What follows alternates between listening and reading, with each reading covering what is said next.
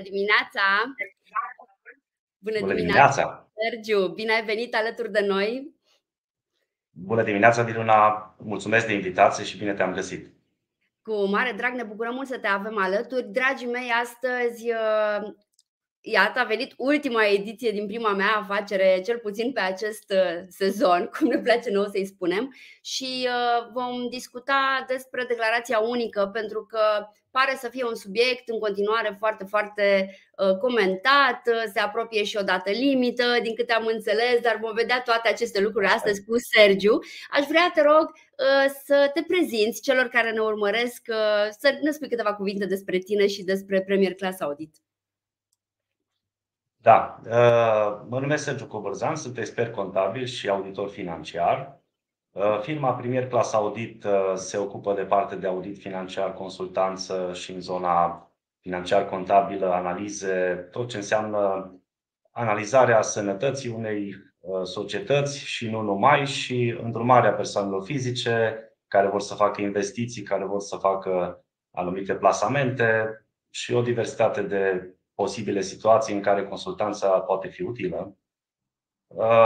Îmi place să cred că am în clienții cu care eu interacționez parteneri, iar prin ei afacerile lor și cu sprijinul pe care eu pot să-i acord, să le acord fiecare în parte, să își ducă afacerea în zona în care o visează.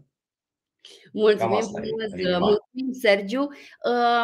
Nu uitați, puteți să ne adresați întrebări dacă aveți în ceea ce privește declarația unică. Dacă nu vă răspundem noi pe parcursul discuției, vă așteptăm fie în comentarii pe unul din cele trei canale pe care noi emitem în acest moment, Facebook, LinkedIn și YouTube, sau în formularul anonim. În fine, puteți adresa întrebările anonim în formularul pe care l-au pus la dispoziție colegele mele din spate. Bun, haideți să vedem, să începem discuția noastră. Și prima întrebare pe care eu am pentru tine, Sergiu, este: cine are obligația de a depune această declarație unică în România?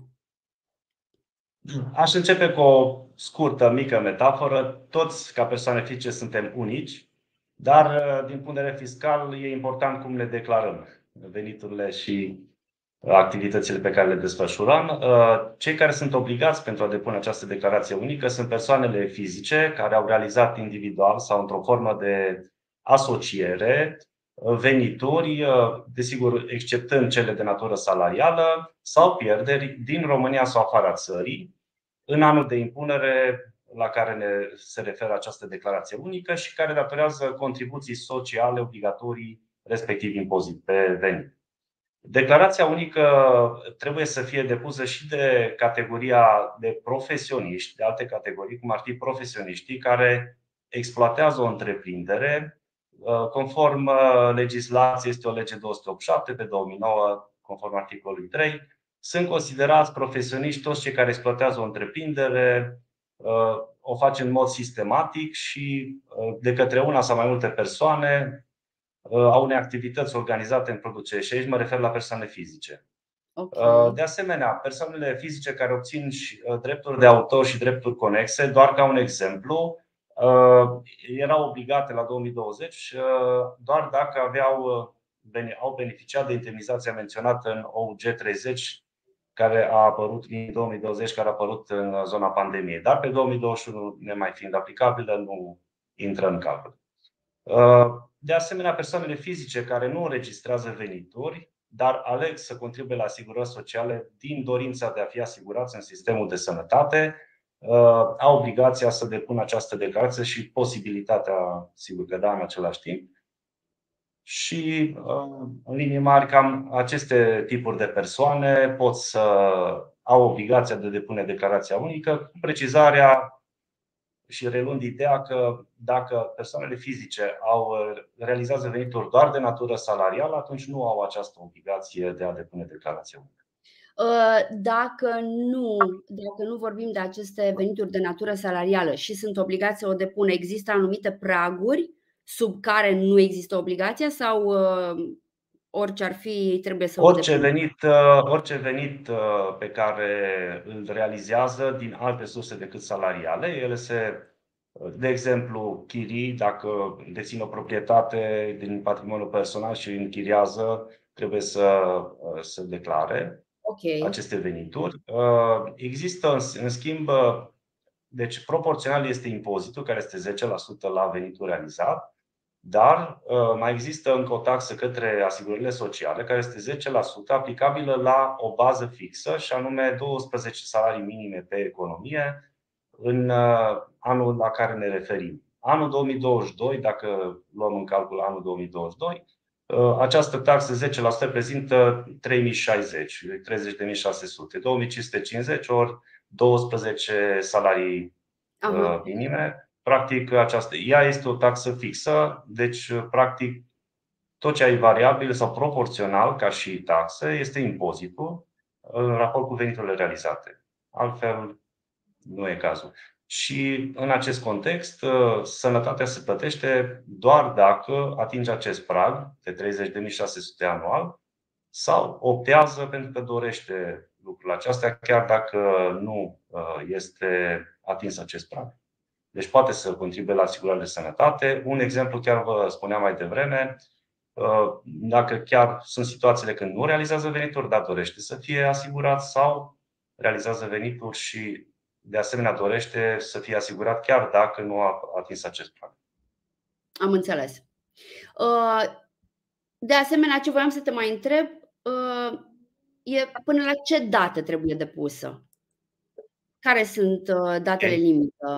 Deci datele sunt mai multe situații care în mod normal până în 25 mai a anului următor pentru anul la care ne referim. Dar mai sunt câteva situații de care trebuie să ținem cont, și anume, în 30 de zile, deci există și obligativitatea de a depune în 30 de zile de la data la care începe sau se încheie un contract între părți persoane fizice pentru contribuabil care demarează o activitate în cursul anului fiscal. Deci poate să fie și situații de acest gen. Și pentru care cei care obțin astfel de venituri din cedarea folosinței bunurilor, aici expresia, de fapt, se referă la închiriere de bunuri, de imobile, ce fac parte din patrimoniul personal, alte venituri care provin din altele sunt cele care se impozitează în acest fel decât cele din arendare, adică veniturile din cedare a folosinței bunurilor, altele decât venituri ce provin din arendare, arendarea fiind cu un impozit final, iar cele de închiriere în cursul anului pot să se schimbe. La un moment dat se închirieze, poate are un apartament, mai multe și așa mai departe. De asemenea, în 30 de zile de la începerea activității sau rezilierea, pentru că și situația asta trebuie luată în calcul ca și termen, de rezilierea contractului între părți pentru care contribuabilul încheie o activitate în cursul anului fiscal, dar și în cazul în care obține venituri din cedarea de folosință. Cum vă spuneam mai devreme, au obligația depunerii declarației unice. De asemenea, până în 25 mai, inclusiv anului care urmează, celui care a fost realizate veniturile, deci practic 25 mai anul curent 2022 pentru 2021, în venitul care a fost realizat în 2021 și stabilirea impozitului anual pe venit și a contribuțiilor sociale în funcție de situația fiecăruia. De asemenea, și spun situația fiecăruia, pentru că poate să existe doar persoane care obțin venituri din dividende și nu din PFA sau alte venituri, și atunci aceste impozite sau acest impozit din dividende este reținut de societate și era declarat, dar dacă atinge pragul de care vă pomeneam mai devreme, de 30.600 ca și nivel al dividendului încasat, atunci el declară prin declarația unică, oricum are obligația să o facă, și va plăti și sănătatea de care vă spuneam de 10%, respectiv 3.060 de lei. De asemenea, până în 25 mai, inclusiv în fiecare an, pentru a stabili și declara impozitul pe venit estimat sau normă de venit, și aici ne referim la PFA-uri care sunt pe normă de venit, pentru fiecare an fiscal, și declararea, respectiv determinarea contribuțiilor sociale pe care CAS pe care le datorează. Iar o altă situație, pentru că sunt, după cum vedeți, destul de multe de care trebuie ținut cont, până 25 mai inclusiv anului viitor față de cele care au fost realizate veniturile sub sancțiunea de decădere atunci când există posibilitatea de a exercita opțiunea pentru a redirecționa 3,5% din impozitul datorat pe venitul anual impozabil către diverse organizații, ONG-uri autorizate care beneficiază de sumele redirecționate în acest mod. Este o opțiune pe care poate să o facă orice persoană fizică care realizează venituri și ajută, evident, asociațiile, fundațiile autorizate care sunt în acel registru, pentru că există un registru al organizațiilor de cult și ONG-urilor în care trebuie să figureze pentru a putea beneficia de aceste sponsorizări sau redirecționări de impozit. În linii mari, cam acestea sunt. Principala este 25 mai a anului curent pentru anul încheiat, dar cu variațiile de care vă pomeneam mai devreme și care e bine să nu le scăpăm din vedere. De ce? Vă dau și un alt exemplu. E posibil să nu declari sau să nu redirecționezi acei 3,5 în termenul de 25 și atunci nu mai ai posibilitatea după această dată. Un exemplu. Am înțeles. Să spunem că am depus declarația, că totul este bine, am depus-o la timp, nu avem nicio problemă, în schimb ne dăm seama că am făcut o eroare. Cum putem să o rectificăm? Putem? Da, sigur că da. În primul rând să nu uităm că suntem umani, se mai poate întâmpla, să mai greșim, mai interpretăm greșit.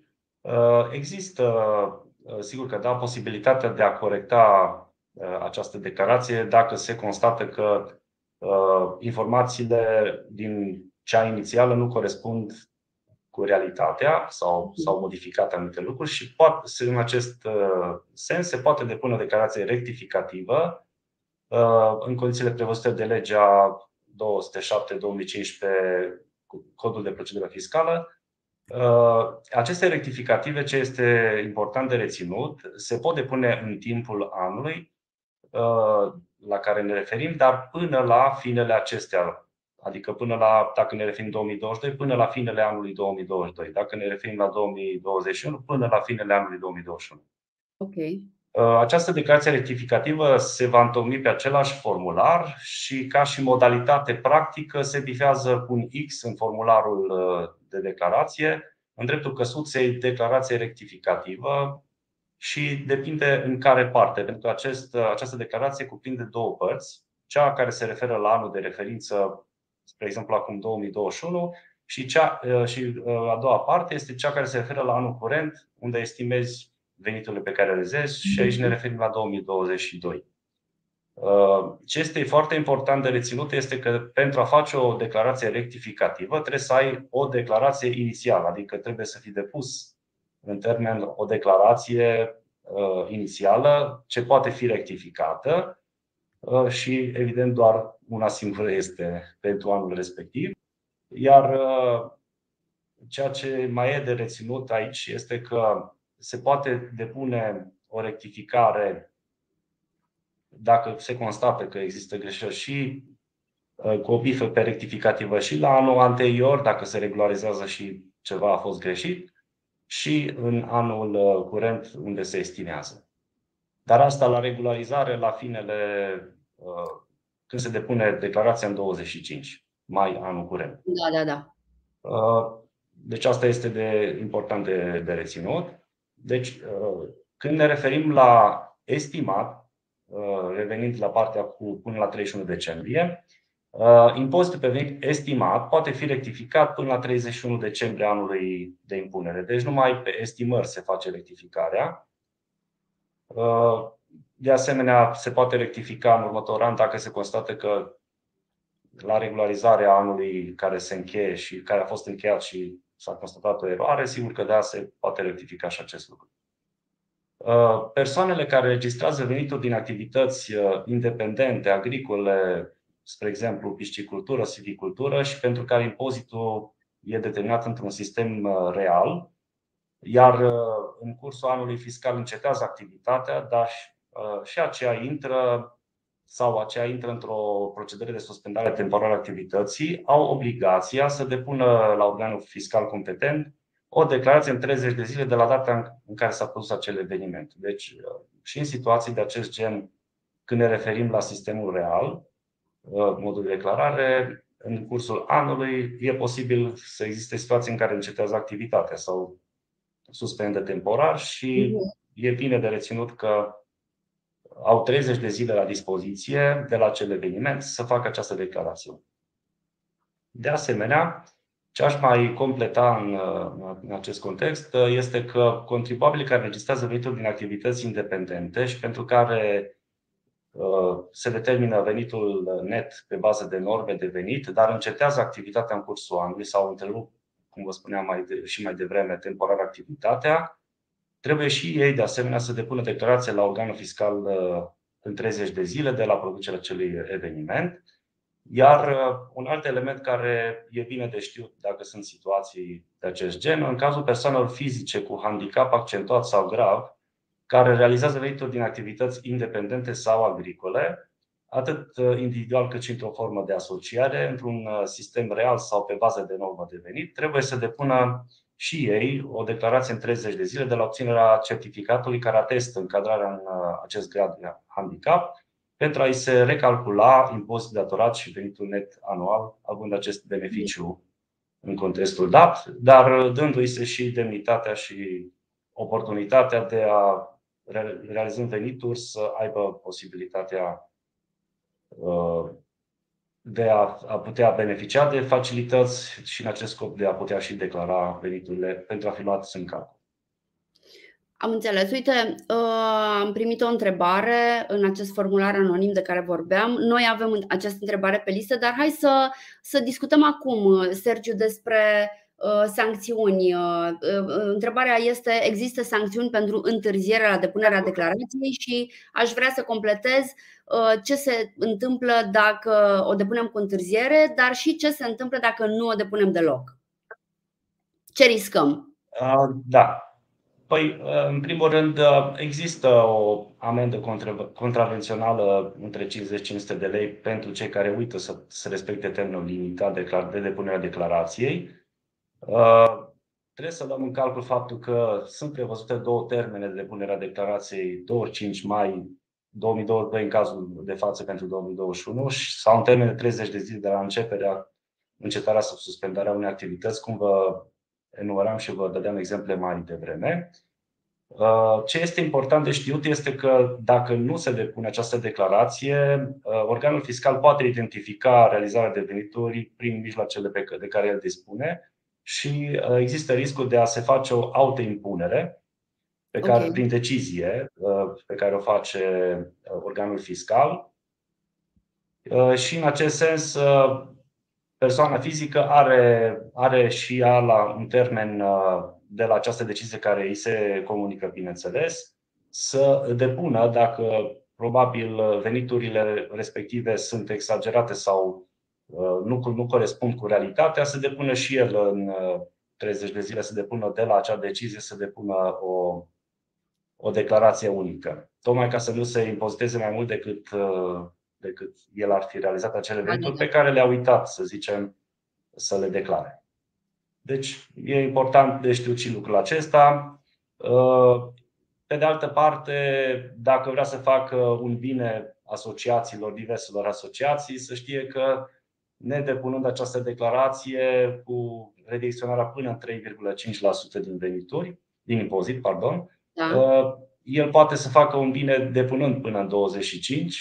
Și în felul ăsta, după părerea mea, este important. Eu funcționez pe acest criteriu și îmi place foarte, cum să zic, mă regăsesc în el, și anume dăruind vei dobândi. Este un lucru care fiecare în parte îl face în felul lui, în contextul pe care îl are, dar merită făcut lucrul acesta, mai ales când tu oricum plătești acel impozit. Exact, exact. Și pot beneficia și alții în contextul acesta.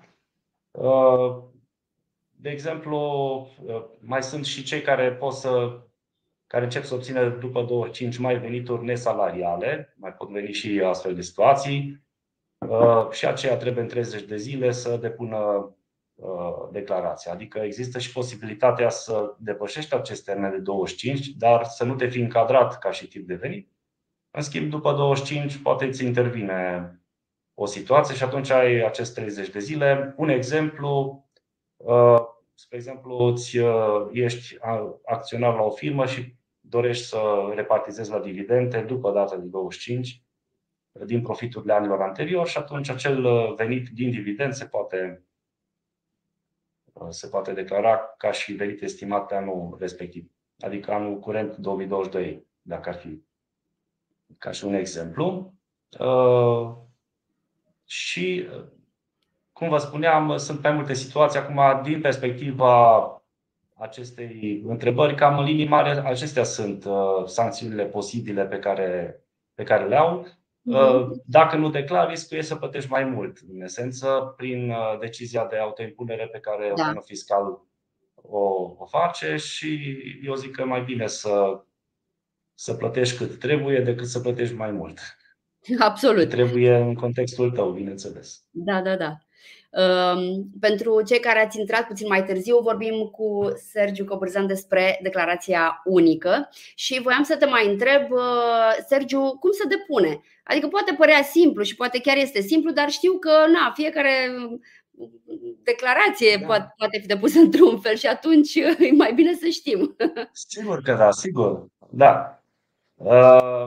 În acest sens, deci, la depunerea declarației, ea se depune prin mijloace electronice, potrivit legislației în vigoare, respectiv prin spațiu privat, privat virtual, scuze, SPV, sau SPV prescurtat, care este disponibil pe site-ul ANAF, de asemenea prin serviciul de depunere declarații de pe site-ul e-guvernare, cu certificat digital calificat în cazul acesta, sau în extremă, depinde din ce zonă ești, poate în zona sau de la țară n-ai acces la partea electronică, în format de hârtie la registrul organului fiscal s-a trimis prin poștă cu confirmare de primire. În schimb, din 1 martie anul curent, orice declarație se poate depune prin spațiu public virtual. Deci cam toate persoanele fizice trebuie să aibă un cont în spațiu public virtual. Și asta în era digitalizării. Acum, dacă persoanele mai în vârstă, să zicem, care au situații în care trebuie să declare ceva, cu siguranță au un nepot, un prieten, așa, care să îi poată sprijini. Da. E cel mai rapid și mai optim. Desigur, mai există și posibilitatea pe care o oferă și statul prin ANAF, respectiv pun la dispoziție anumite modalități sau proceduri prin care de completare, prin care să-ți arate cum să completezi sau autocompletare dacă mergi la organul fiscal și ai acces la un calculator. Dar din practică cel mai bine să ai oameni care să te ajute. Da. Cu un spirit de glumă. În România e bine să ai un băiat, oriunde ai fi, la service, la ANAF, la așa, care să-ți fie de sprijin, nu neapărat băiat exclusiv, dar o persoană care să poată ajuta. Exact, o persoană de orice sex. O persoană, sigur că da, nu o persoană, glumeam. O persoană care să te poată ajuta în a depune această declarație și cu siguranță sunt persoane care fac lucrul acesta, unele benevol, altele într-un context, dar au parte, fiecare persoană care are această obligație, au la îndemână opțiunile necesare pentru a putea depune în timp. Da, și oricum mi se pare foarte util să știm și că, iată, o putem trimite prin poștă, adică nu e neapărat. În cel mai rău caz, da. Adică chiar există opțiuni. Este, da. Da, pentru că fiecare își are posibilitățile și localizarea lui în România și atunci e bine să nu fie în întârziere și să aibă probleme declarative din perspectiva asta. E interesant așa și pentru că discutam chiar, parcă, uite, nu mai țin minte dacă săptămâna trecută sau acum 2 săptămâni vorbeam despre digitalizare în România cu ceva, în fine, cu câteva persoane din Deloitte care au fost drăguțe și au venit la noi și suntem destul de în urmă în Europa. Adică nu e, oricât de mult ne-am dorit și oricât de, uite că mai avem mult drum în față de parcurs pentru a ajunge la avea cu toții cont în SPV, cred eu. Chiar sunt curioasă dacă ar fi să, nu știu dacă există studii făcute sau, în fine, statistici, habar n-am. Câți dintre cei care ar trebui să...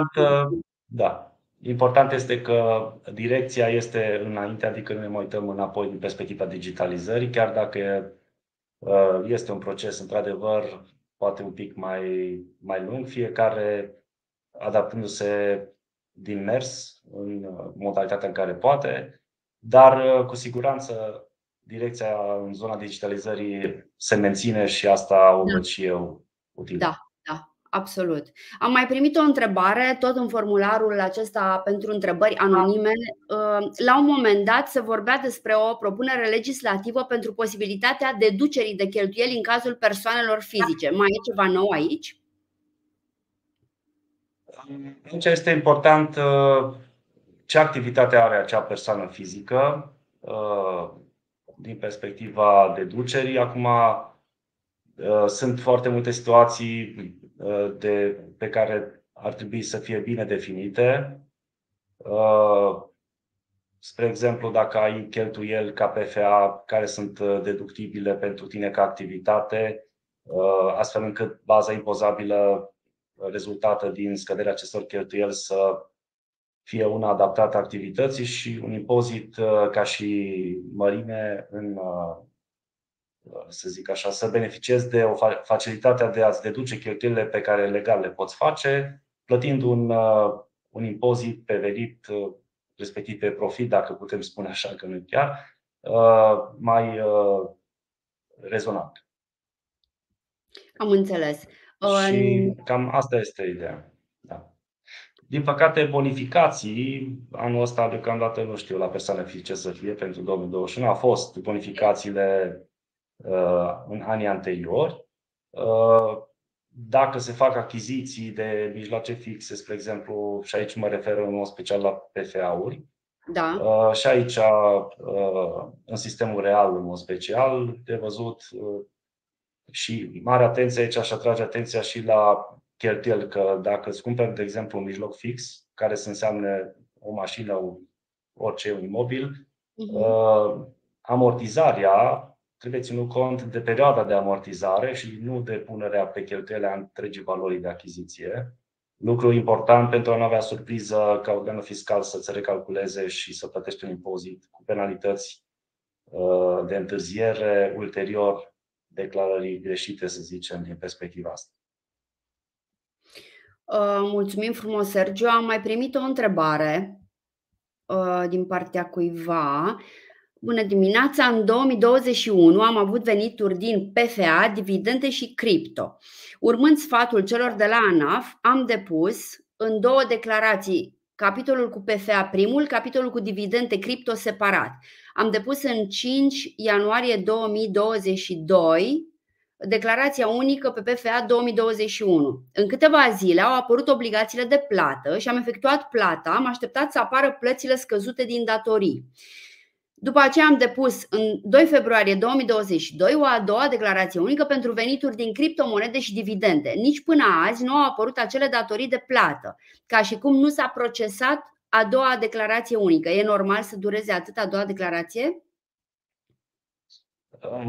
Nu ar trebui, dar este important cum s-a depus a doua declarație, adică a fost una rectificativă, a fost...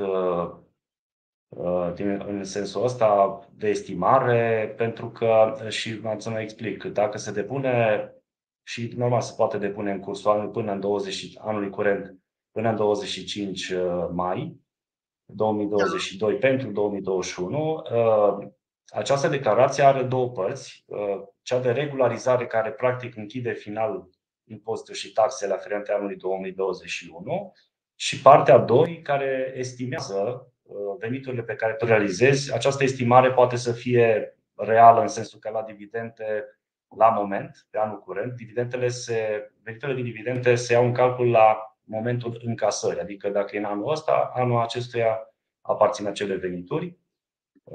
Și atunci se plătește, se declară, cum spuneam, în 30 de zile și se face plata acestora în contul pe care l-ai. În SPV, în mod normal, n-ar trebui să dureze atât procesarea acestor plăți pe care le faci.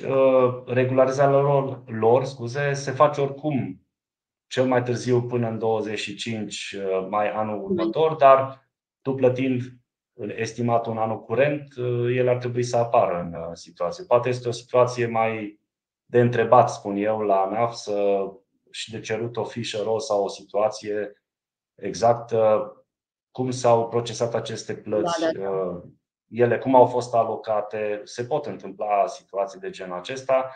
Din păcate, uneori sunt delay-uri de acest gen de procesare în fișa rol sau fișa de plătitor pe care o are fiecare în SPV ca persoană fizică. Nu înseamnă că nu ai plătit, iar la orice situație de întârziere se poate merge la organul fiscal și cu ordine de plată, cu contul corect. Asta e important de știut, să le plătești unde trebuie și pe codul tău numeric personal ca persoană fizică sau PFA dacă e cazul, dar de regulă se ia persoana fizică cu CNP, chiar dacă ai un cod fiscal ca și PFA. Și identificat exact, pentru că este un element cheie de repartizare și de identificare a plăților făcute față de ce s-a declarat, chiar dacă e estimat în cazul de față. Deci recomand de verificat lucrul acesta. În mod normal n-ar trebui să dureze, cum ziceam, dar se poate întâmpla. Nu știu, procesarea aici e un lucru care cu siguranță la o întrebare ar putea obține și un răspuns sau ar trebui să obțină un răspuns. Am înțeles. Mulțumesc frumos, mulțumim pentru răspunsul tău. Nu uitați, ne puteți adresa în continuare întrebări dacă aveți în ceea ce privește declarația unică. Am mai primit o întrebare, Sergiu, tot în formularul anonim. Bună ziua, obțin venituri din drepturi de autor pentru care depășesc pragul și plătitorul drepturilor de autor reține contribuțiile. Paralel cu aceste venituri, obțin venituri din activități independente care depășesc pragul. Cum declar în declarația unică aceste două venituri? Mai plătesc CAS, CASS pentru venituri din activitățile independente dacă se rețin și se plătesc din drepturile de autor? Mulțumesc. Nu, drepturile de autor nu se mai declară în declarația unică. Ele se declară prin declarația 112, care este o declarație pe care plătitorul de venit o întocmește. Are niște conturi și poziții în acea declarație distincte cu referire la drepturile de autor. Adică o societate poate să aibă salariați și obligațiile aferente acestora și respectiv obligațiile pentru drepturi de autor unde sunt încheiate contracte de acest fel. Ca un exemplu, dacă o persoană care obține venituri din drepturi de autor le obține de la mai mulți angajatori, un exemplu, el poate să opteze și să aleagă la care angajator să-i se rețină contribuțiile de sănătate și CAS și așa mai departe. Dar, în esență, acestea nu se mai declară prin declarația unică, ele fiind deja declarate de către plătitorul de venit. În schimb, partea de activități independente, da, se declară prin declarația unică. Se ia CAS-ul, CASS-ul la nivelul salariului minim, estimat pe economie, dar impozitul pe care îl plătește este, evident, ținând cont și de calculul de venituri minus cheltuieli pe care le poate deduce și obligația ce le plătește, să se stabilească și baza pe care se aplică acel impozit de 10% pe care îl plătește. Dar sănătatea, de asemenea, este plătită la PFA. Deci, practic, contribuțiile sociale, în concluzie, se plătesc pentru PFA, iar și prin declarație unică trebuie declarate în acest sens. Dar pentru partea de drepturi de autor, ele sunt deja declarate, reținute și cu impozit final. Am înțeles. Cel puțin de câte ori se declară acest lucru. Am înțeles, mulțumesc frumos. Așteptăm în continuare întrebările voastre. Sergiu, eu voiam să te mai întreb.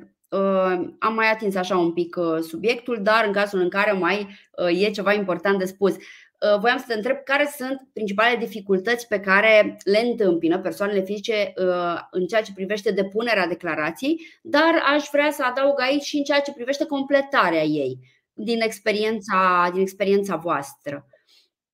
Da. Din experiența noastră, sigur că da, există. Ce am identificat noi în perioada aceasta, ultima perioadă, este necunoașterea modului de completare a acestei declarații sau înțelegerea puțin diferită față de ce cere formularul. În altă ordine de idei, identificarea tipurilor de venituri ce trebuie declarate, lucru pentru care multe din persoanele cu care am discutat fizice și pe care le-am consiliat în firma noastră, le-am identificat și explicat la modul cât mai simplu și clar de ce trebuie declarate acele venituri și care sunt taxele aferente lor. Da. Și un alt lucru pe care l-am identificat este și digitalizarea, care nu este accesibilă multor persoane fizice sau au nevoie de sprijin în direcția asta, nu au un certificat digital sau genul acesta de situații. În schimb, cele mai multe, ca o pondere importantă, este identificarea și modul de calcul a stabilirii impozitului pentru diverse tipuri de venituri, exceptându-le pe cele salariale, care, cum spuneam mai devreme, nu sunt obiectul declarației unice. Pe de altă parte, cum vă aminteam mai devreme, pentru a putea veni în sprijinul contribuabililor și finanțele, ANAF-ul vin cu exemplificare și modalități de completare în acestor formulare pentru venituri din activități, de exemplu, independente impuse în sistem real, venituri obținute din activități independente impuse ca și normă de venit, sau cele din cedare de bunuri, închiriere, în lei sau valută, de exemplu. Și inclusiv pentru persoanele care sunt fără venituri și care aleg să plătească contribuția la asigurări sociale de sănătate din dorința de a fi asigurate, și lucrul acesta este important de stabilit. Ce e important și de asemenea e modalitatea în care se calculează și aceste contribuții. Și aici mă gândesc pentru persoane care nu realizează venituri, pentru astfel de persoană, ca să aibă calitatea de asigurat timp de 12 luni de la data depunerii acestei declarații unice, el datorează, baza de impozabilă este 6 salarii minime brute pe economie și nu 12, cum vă spuneam, la PFA-uri sau alte situații. În cazul de față, în 2022, vorbim despre o contribuție de 1530 de lei, adică 2550 lei, salariul brut, ori 6 luni înseamnă 15.300, ori 10%, 1.530 de lei. Această contribuție practic oferă posibilitatea persoanelor să fie asigurate în sistemul public de sănătate.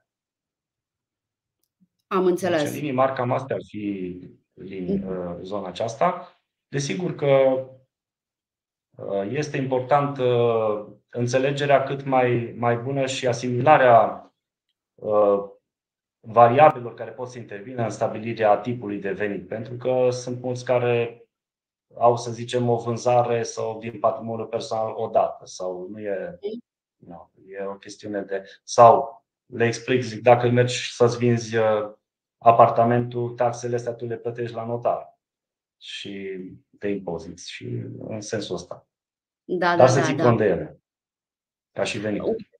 Am mai primit o întrebare pe YouTube de la Paula. La declarația unică pe 2021 s-au estimat venituri independente peste prag. Acum, la completarea declarației unice 2022, se mai completează la capitolul 1 impozit CAS și CASS? Dacă ele au fost declarate în estimat și nu sunt diferite, că regularizarea asta înseamnă să aduci valoarea finală, ele, oricum formularul este destul de intuitiv încât să regularizezi și spui că la 2021 partea finală este cât s-a realizat venitul, care este partea de CAS, CASS Ele oricum se văd în fișa de la ANAF de pe spațiu public virtual.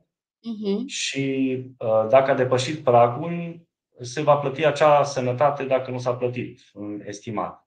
Dacă estimatul este egal cu finalul, atunci, evident, ele se declară final ca și taxe sau CAS, contribuții la asigurări sociale, da, dar rămân ca achitate. Dar obligația de a depune există, adică de la estimat la regularizat există. Și asta din două motive. 1. Declarația pe care persoana respectivă a depus-o în 2021 a fost tot din două părți. Prima parte se referă la anul 2020 ca regularizare și a doua parte estimatul pe 2021. Asta până în 25 mai anului trecut. După care, în anul curent, declarația care se depune în 2022 cuprinde partea întâi care se referă la regularizare finală, adică impozit final, să fie clar că nu există alte sume în plus, și se închide anul 2021 și partea a doua a formularului este pentru estimatul anului curent 2022. Deci, practic, ce este de reținut este că în fiecare an această declarație unică are două părți, partea de regularizare-închidere finală a anului anterior și partea de estimare a anului curent. Cu mențiunea că există posibilitatea de a rectifica anul curent, ceea ce tu estimezi, da, până la 31 decembrie anului curent. Adică poți să faci chestia asta, spre exemplu, ca să dau un exemplu practic, dacă e dividend în luna iunie și mai e dividend în luna octombrie, spre exemplu. Da? Ai 30 de zile de la momentul fiecărei încasări să rectifici și declari acel venit până la 31 decembrie. După aceea, evident că în următorul an, prin declarația ce apare în 2023, în cazul nostru, să zicem, da, regularizez anul 2022 în prima parte și estimez anul 2023. Deci aceasta e funcționalitatea de declarare. E important de știu că nu se dublează, adică sunt niște lucruri care s-a declarat. Eu spun că formularul e destul de intuitiv, astfel încât ceea ce declar să se coreleze la regularizare, să coreleze cu ceea ce ai estimat față de anul anterior. Am mai primit în formularul anonim o bucată de întrebare. Bănuiesc, hai să vedem. Începând cu luna ianuarie 2022, lunar încasez o sumă din USA, din Statele Unite, care reprezintă business expenses, banii fiind folosiți pentru a desfășura o serie de activități online în contul și în numele firmei deținute de ruda de gradul 2 în SUA. Presupun că întrebarea din spate este dacă trebuie depus. Așa, referitor la întrebarea cu venitul din SUA reprezentând business expenses, ce obligații declarative am și de când, dacă pot deduce anumite cheltuieli? Acum vorbim despre venitul din străinătate obținute ca și categorie. Da. Aici, în cazul de față, există posibilitatea de impozit și dacă de impozit pe venit, nu ai deduceri, că nu funcționezi ca un PFA, funcționezi ca o persoană fizică. Da. Dacă vorbim de un plătitor de venituri din străinătate, dar care nu are un sediu fix în România sau o reprezentanță sau știu altceva, atunci este foarte important de stabilit dacă există un contract în baza căreia se fac aceste tranzacții, adică se plătesc. Prin acest contract, dacă se stabilesc că toate taxele le suportă cine, adică poate plătitorul, și poate să fie asta, mai ales aici mă refer și sunt situații în care sunt persoane care lucrează în sistem remote, da, dar obțin venituri din firme din afară și atunci persoana respectivă, neavând o formă cum ar fi PFA-ul, ci este persoană fizică, este important să existe un agreement încheiat între firma din US și persoana fizică, prin care se stabilește că el plătește venitul și taxele, iar persoana fizică are obligația declarativă, prin declarație unică, de a declara aceste venituri realizate. Dacă nu există acest agreement, atunci obligația revine pe plătitorului din US. Dar de regulă există acest agreement pentru că ei nu lucrează fără astfel, din câte știu eu. Și în acest mod, declarația pe care o depui ca persoană este venitul din străinătate și da, apar și posibilitatea de CAS, adică obligații la bugetul de asigurări sociale. În situația aceasta e o, să zic așa, o modalitate tranzitorie prevăzută de codul fiscal, dar neavând calitate de PFA în cazul de față. Dar singura chestiune care e de luat în calcul, cel puțin la anii anterior, nu erau estimări pe zona asta. Adică sunt niște venituri din străinătate care le declari în anul curent pentru cel încheiat. Nu se declară în timpul anului. Categoria aceasta mă refer. Acum, sau poți să le pui ca și estimate, dacă dorești. Dacă le ai cu frecvență lunară și cunoști lucrul acesta, atunci asigur că da. Poți să declari. Doar că categoria se regăsește la veniturile obținute din străinătate în regularizarea declarației unice, care se întâmplă anul curent pentru cel încheiat. Și atunci tu plătești lună de lună aceste asigurări, respectiv impozit, estimat, și regularizezi, cum vă spuneam. Deci există și posibilitatea asta.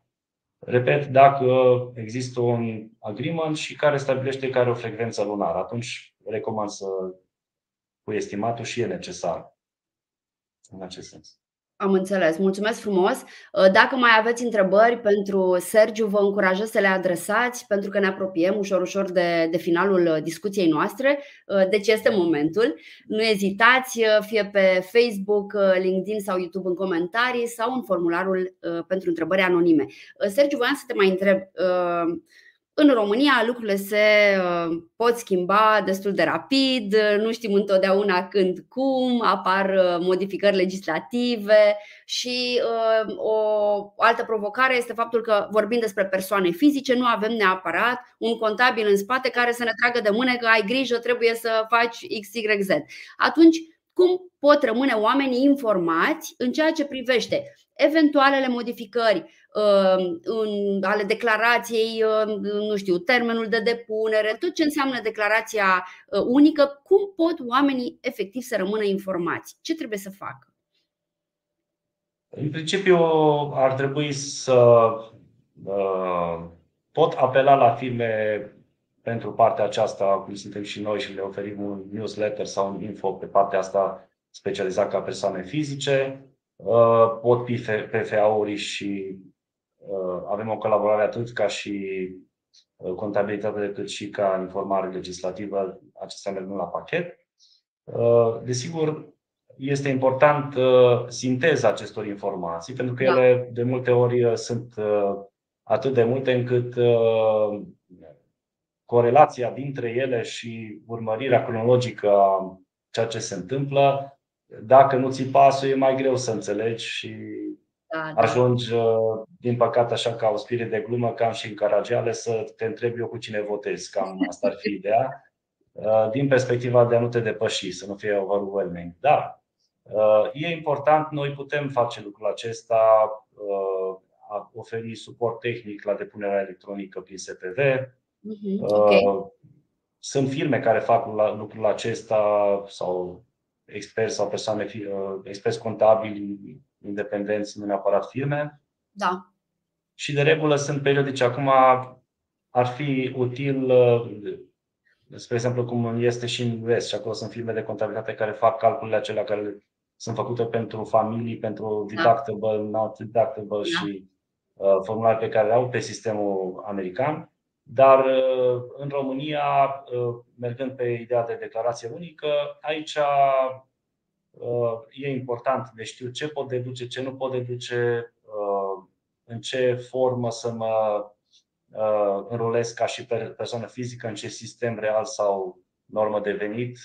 Și iarăși este important business-ul sau ceea ce faci tu, chiar dacă freelancer sau orice altă activități sau într-o asociere cu o firmă, să știi care ți-s opțiunile din timp, tocmai ca să nu plătești taxe sau să iei decizii greșite care îți pot genera taxe nedorite, să spun așa. Pornim de la ideea de a cunoaște activitatea pe care o desfășori și ce-ți dorești să obții de la ea. În sensul acesta putem să creăm împreună un puzzle al situațiilor, așa da, așa nu, pentru zona fiscală în privința persoanelor fizice și a declarației unice. Am înțeles. În linie mare, asta oferim. Suportul tehnic și contabil și fiscal este foarte important. În felul acesta omul e relaxat de obicei și asta mai spun și unor clienți de-ai mei. E bine să-ți păstrezi zâmbetul când te uiți în situațiile tale financiare și atunci e bine să-ți găsești partenerii potriviți în direcția asta, iar tu să-ți faci business-ul la care visezi și dorești să îl dezvolți și pe care dorești să-l dezvolți. Absolut. Mulțumim foarte mult. Vă mulțumim și vouă pentru toate întrebările pe care ni le-ați adresat astăzi. Am aflat o grămadă de lucruri interesante. Mulțumim foarte mult, Sergiu. Mare drag. Mulțumim că ai venit, mulțumim pentru timpul tău, pentru că ai răspuns tuturor acestor întrebări. Sper să mai vii și altă dată, să mai povestim despre alte lucruri atât de utile de știut. Eu voiam doar să vă mai spun că aceasta a fost ultima ediție din prima mea afacere a sezonului, dar vă așteptăm în luna mai cu o discuție, de fapt va fi o serie de discuții, ca un fel de serie limitată de pe Netflix. Vom avea câteva discuții care vor fi sub o umbrelă și anume aceea a fondurilor europene și guvernamentale ca sursă de finanțare a unei afaceri. Deci pentru cei care sunt la început de drum în antreprenoriat, cum este cazul celor mai mulți care ne urmăresc, este o modalitate de a afla ce se întâmplă, la ce să fie atenți pentru a, nu știu, încerca să obțină fonduri pe care să le folosească pentru a-și dezvolta un business. Iar prima discuție este despre Startup Nation, pentru că s-a anunțat că se dă iar drumul la Startup Nation și vrem să știm cât mai multe despre acest lucru. Deci vă așteptăm alături de noi în mai, pe 5 mai, dacă nu mă înșel, dar veți afla cu siguranță toate aceste detalii în curând. Voiam să vă invit să ne dați like, subscribe, dacă nu ați făcut-o încă, să vă înscrieți la proiect, pentru că vom continua seria discuțiilor cu diversi specialiști din diverse domenii care să ne ajute la început de drum în antreprenoriat. Eu aș fi vrut să le mai mulțumesc colegilor mele, pentru că întotdeauna au grijă de noi. Irina și Andreea, voi nu știți, sunt colegele mele și nu știți, dar cineva are mereu acolo grijă să primim întrebările voastre, să putem să vă răspundem, să meargă bine totul, să nu se întâmple nimic, să nu... Asta cu poate să pice netul, asta nu știm, dar în general nu avem probleme. Mulțumim, Paula, și noi și atât am vrut să vă spun. Vă urez toate cele bune, să fie bine, să fie pace, să trecem de necazuri cu toții și încă o dată, Sergiu, mulțumesc mult. Sper să vii iar. Cu mare drag și mulțumesc. Mulțumim, la revedere, aveți grijă.